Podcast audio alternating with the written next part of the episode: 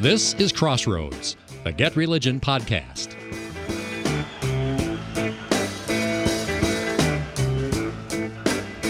It's a very long Washington Post story under a picture of a trio of drag queens on a Christmas float underneath a rainbow of Christmas lights, a Texas culture clash, dueling parades over the meaning of Christmas. Well, Texas is red meat for the readers of the Washington Post, as are drag queens and Christmas parades. What's the story about, and would it have benefited from maybe a religion reporter writing this story? Greetings and welcome to Crossroads with Terry Mattingly. I'm Todd Wilken. Thanks for tuning us in.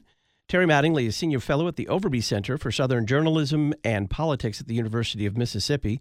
He's author of the weekly On Religion column for the Universal Syndicate and the book Pop Goes Religion, and he's founder and editor of Get Religion. Terry, welcome back.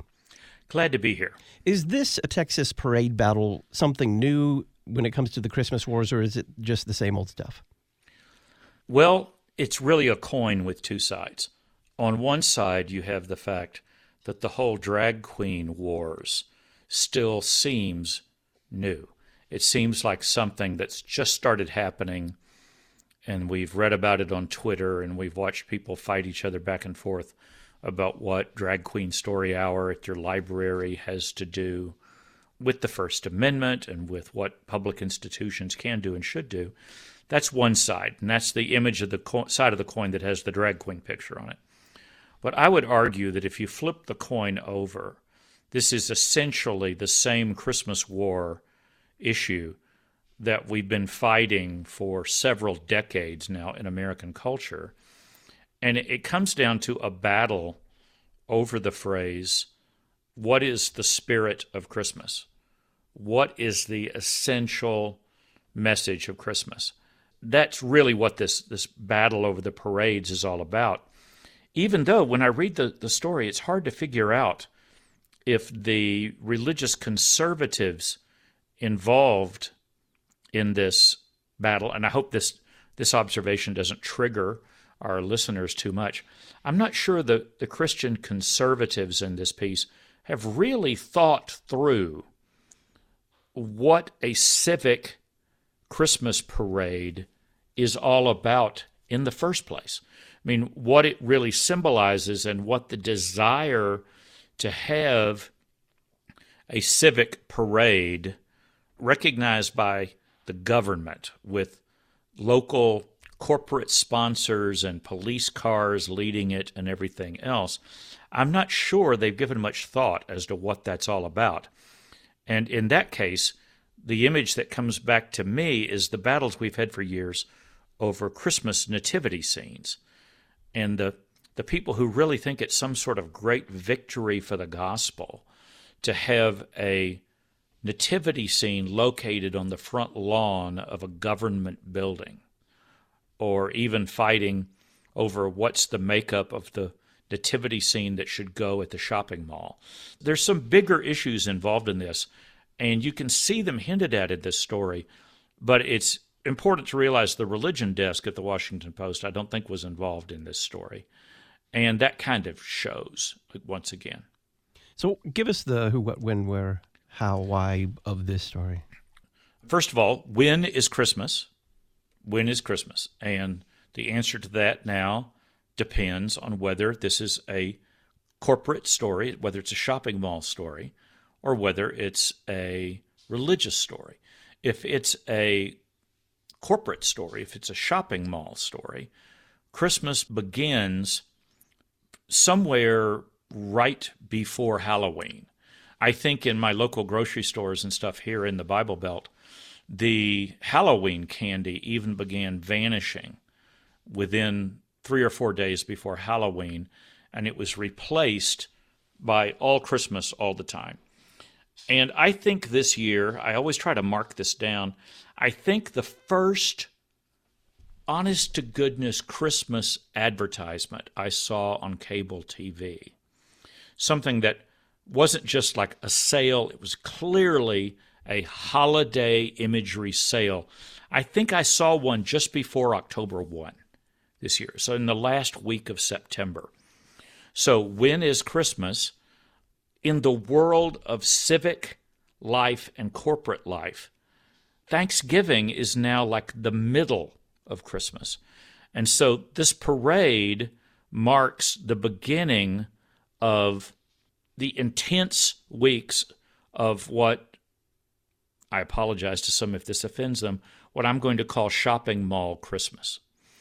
And then you have church Christmas, and we don't really know when that is either. There's an interesting new study out from Lifeway Research, that agency that's linked to the Southern Baptist Convention in Nashville.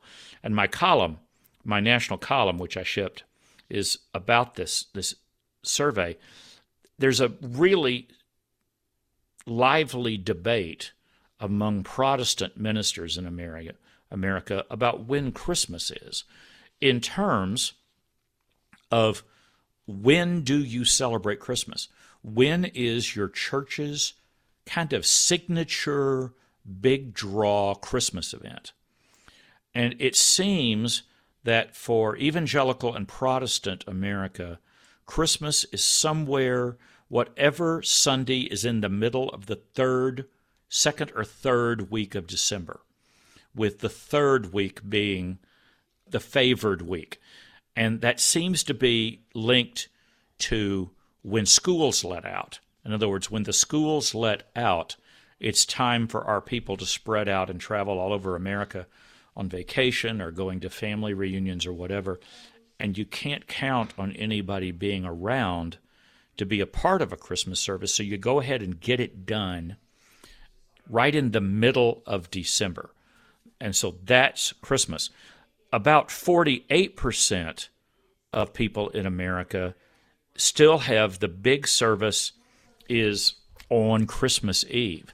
And I think you would find it interesting that the Protestants who most celebrate on Christmas Eve are Lutherans. The people in this poll that show up, Christmas Eve is our big service, that's Lutherans. And that's about 81% of Lutherans in America still stress Christmas Eve as the big service.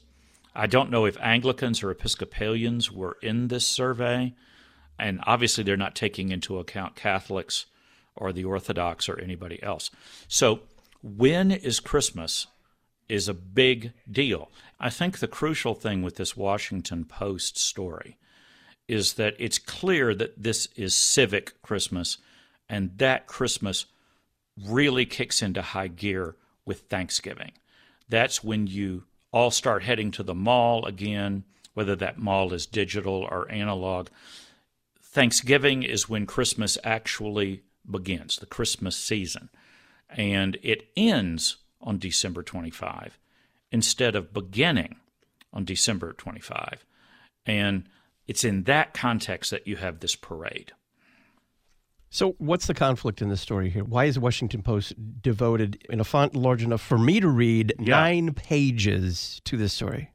Well, I think part of it is that Texas is considered now like the official battleground conservative state for weirdos and strange people. Yet at the same time, if you know Texas, and I grew up in Texas, you know that this is actually in kind of a blue enclave in the middle of Texas. The other day on Twitter, somebody put out a tweet that said, Annoy lifelong Texans in five words or less.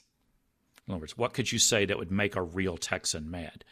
And my entry into this competition was Austin, Austin, Austin, Austin, and Austin. I guess that's six words. I didn't have the and before the last one. But the whole point is that Austin really isn't in Texas. Austin is where you live if you kind of hate the rest of Texas, but you're going to live in Texas. So the story unfolds in one of the only cities in Texas where many people from the elite mainstream press would stay. I remember years ago when George W. Bush was president, and whenever he would go to the to stay at the ranch, and the ranch, of course, is like what 20 minutes outside of Waco. So if you're going to go cover the president when he's at the Texas White House, it would be obvious that the logical place to stay is in Waco. I mean, Austin is an hour and 45 minutes away, driving over dark roads in the middle of the night where you might have a deer jump out and crash through your windshield, which is something that happened to a New York Times reporter. But all the reporters that I'm aware of all stayed in Austin because in Austin, they'd be at home and they'd be safe. So, Austin is Washington Post, Texas. Does that make sense? It's New York Times, NPR, Washington Post, Texas. And that's the natural setting for this story because that's, frankly, if you were going to have some reporters fly down from the Washington Post, you think they're going to go anywhere else? You think they're going to Waco to talk about Christmas? No, it's Austin. Austin is safe Texas. What did you make of the Washington Post story? Well, once again, the drag queen element is the snazzy part of this. And it opens with the fact that Catholics in town, and I thought that was interesting that it wasn't automatically Baptist, that Catholics in town were upset when in a previous parade you had a drag queen float. They're all out there with their family and with their little kids, and they're showing them it's time to go to the Christmas parade. And a drag queen float goes by, and people got upset. And a group of people, ministers in the town, petitioned no drag queens. At which point, the corporate and the civic leaders say, well, we can't kick the drag queens out, that would be bad. I mean, that would be a sign that we're not being inclusive. And if you read between the lines, what they're saying is that would be very bad for business. That would be bad for the image of our town. That would be bad for whether we're viewed as being a part of what's happening in modern America. So at that point, the ministers decide okay, the city needs to give us permission to do our own Christmas parade. And this is going to be the real Christmas parade for the real Texans, for the real people who believe in Christmas. And thus the battle breaks out. What is Christmas? And uh, t- Todd, how, how many times have you and I, in the last decade or so, ended up talking about the press not being anti religion, but being opposed to a certain type of religion. And that what you end up with good religion versus bad religion being kind of the theme that gets woven through most of these stories. How you want to take a guess at how many times we've discussed that? Dozens. Dozens and dozens. I think the word myriad might even apply in this case.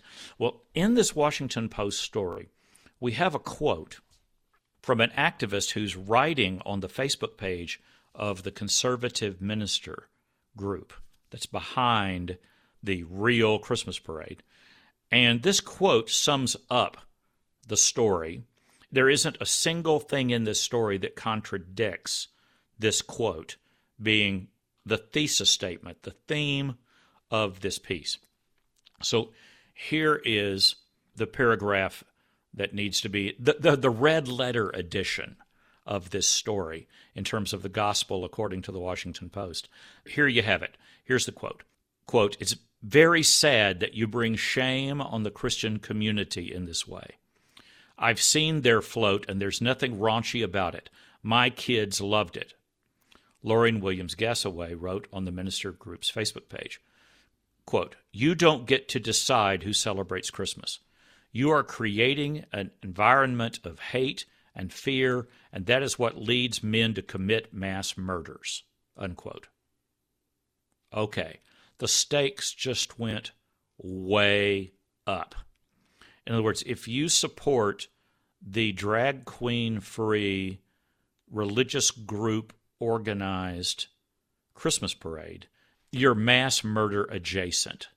So then you look at the other issues that show up in this parade, and you get Club Q in Colorado Springs, obviously has to come up. You get into a debate about whether there can be a float with Confederate flags on it. you get the ministers described with words like vented.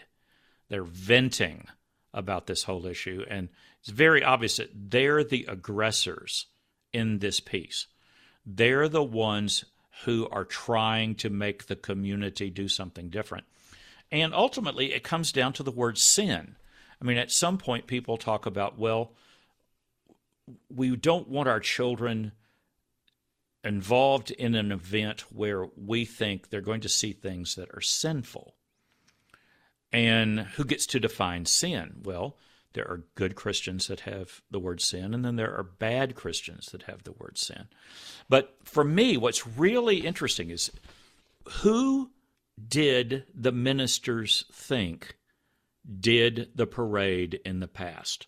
In other words, before the drag queen image showed up, who was in charge of the Christmas parade? And this to me is the most interesting element of this story. Because when you look at the timing of the parade and you look at who participates in the parade, you would have to say that for decades, the civic parade was primarily civic groups, corporate shopping groups, public schools, and other parts of normal civic life in America.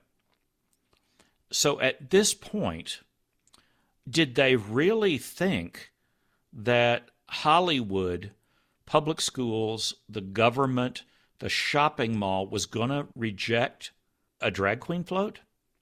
Did they really think that? Have they been to a mall lately? Which raises the question if you're upset about your children seeing a drag queen float in the civic parade, are you upset when you take them to the mall and march them past Fredericks of Hollywood? or some of the other stores that are now a normal part of American life at the shopping mall. I guess my question here, and this gets us down to some interesting issues in strategy for churches in kind of a secular culture slash increasingly post Christian culture. What do the churches want to say about Christmas? When is Christmas? What is Christmas? how do you celebrate Christmas and what should you do if you don't want to take part in the police car led official government corporate educational Christmas parade? If you don't want to be a part of the shopping mall Christmas parade, what should you do? And I think that's a, a question that makes me wish that we could do this sometime in a talk format and hear from listeners. What do they think churches should do? personally, just thinking as someone who thinks about church state law and issues and has spent 50 years of my life working on that kind of stuff, I think the nativity scene question is really our best parallel. Is it a victory for the church, for courts to rule, that a nativity scene actually has nothing to do with Christmas? and thus you can put it on the front lawn of the city hall because it's just a neutral symbol. Is it good for Judaism if a menorah is now a secular symbol that has no religious connotations? Is that a win for what the churches are trying to say about Christmas? Or should churches, if they want Christmas, should they find ways of expressing Christmas that actually fit the content of their faith. And maybe they should even do stuff that the mall wouldn't let them do.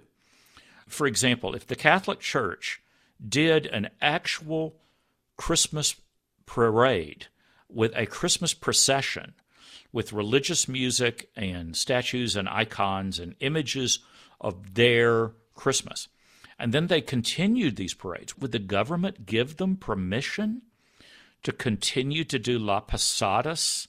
I mean, Latino culture is a huge thing in Texas. Could you do La Posadas parades and processions for the 12 days after Christmas? Would it be interesting if Catholics got arrested at the mall for trying to do Christmas processions in or near the mall during the actual 12 days of Christmas instead of like days after Thanksgiving or something like that? What if every church in Taylor, Texas, on the same night, let's say Christmas Eve or the Sunday closest to Christmas. This year, Christmas is on Sunday morning. If people are going to be in town for Sunday morning Christmas, they're probably going to be there on Saturday for Christmas Eve. What if on Christmas Eve, every church in Taylor, Texas had a live nativity scene and did a procession of Joseph and Mary on their way to Bethlehem with everyone singing hymns? Would that be a Christmas parade worth fighting civic authorities for the rights to have a permit permit that would have to cover the whole city. Every church in the city is going to do this. Do you think that would be an interesting story and do you think it would get any coverage? My answer would be I think that if they were all to hold coordinated live nativity scenes, that probably would get coverage, especially if it was in conjunction with this parade controversy. My question to you is if the Washington Post's Sarah Pulliam Bailey had written this story, how do you imagine it would be different? Well, I think you would probably get a little bit more material from the government, from people about whether or not this dual parade issue is going to be able to go on. I mean, what happens next year? I think there'll probably be some pressure placed on the city to settle this and to decide that there is only one civic parade.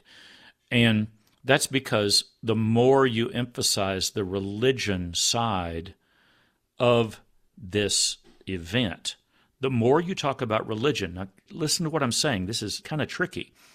The more you talk about religion and Christmas, the more you're violating the spirit of Christmas, quote unquote, according to the coalition that backs the civic corporate education system Christmas parade. Talking about religion is anti Christmas. And I think that's really the big issue of this story. And if the religion desk was involved, say, next year, I think that would have to come up. There's another quote in the story that kind of points this out. The evangelical pastor who kind of took the lead on this, there's a section where he got into a debate in which he told someone on the religious left that he was misinterpreting the scriptures and that I was not taught the Bible correctly. So there you have the world of kind of, once again, liberal, progressive religion versus conservative religion. And this gets us down into the next quote to listen to. Ripple, this is the evangelical pastor, Ripple wrote an editorial last month about the parades at the request of the Taylor Press, restating his objection to including Taylor Pride. Taylor Pride being obviously a civic coalition that does the annual Pride Parade. And it's not a matter of difficult mathematics to figure out that Taylor Pride would support the drag queen float being in the Christmas parade. So this minister again, Ripple said in an interview that he supported Taylor Pride's right to exist, but he added, quote, I do not feel like drag queens dancing in the Christmas parade, and these are the values we want to communicate to our children. There's another quote right after that. I don't hate LGBTQ individuals. I don't hate adulterers. There's lots of sin out there. I believe the most loving thing I can do is tell people the truth that if they don't repent of their sin, and that's any sinner, they will spend an eternity separated from God. Now, from the viewpoint of the Washington Post, can you imagine a better statement of bad religion in this case? You know, in terms of framing that with that other story about the spirit of Christmas and what the, the broad minded, inclusive diversity of the civic parade is all about versus the narrow, bigoted, Confederate flag, bad guy religion of the second parade. So I think you would have gotten a, a, little bit more material about where I think this story goes next, which is will there be pressure on the civic authorities to stop a religious school coalition parade next year? Or will this standoff be allowed to continue? Terry Mattingly is Senior Fellow at the Overby Center for Southern Journalism and Politics at the University of Mississippi. He's author of the weekly On Religion column for the Universal Syndicate and the book Pop Goes Religion, and he's founder and editor of Get Religion. Terry, thank you very much for your time. Glad to be here. I'm Todd Wilken. I'll talk with you next week. Thanks for listening to Crossroads with Terry Mattingly. Crossroads is a production of Get Religion, part of the First Amendment projects at the Overby Center at the University of Mississippi. If you appreciate this podcast, please make a secure online tax deductible donation at getreligion.org.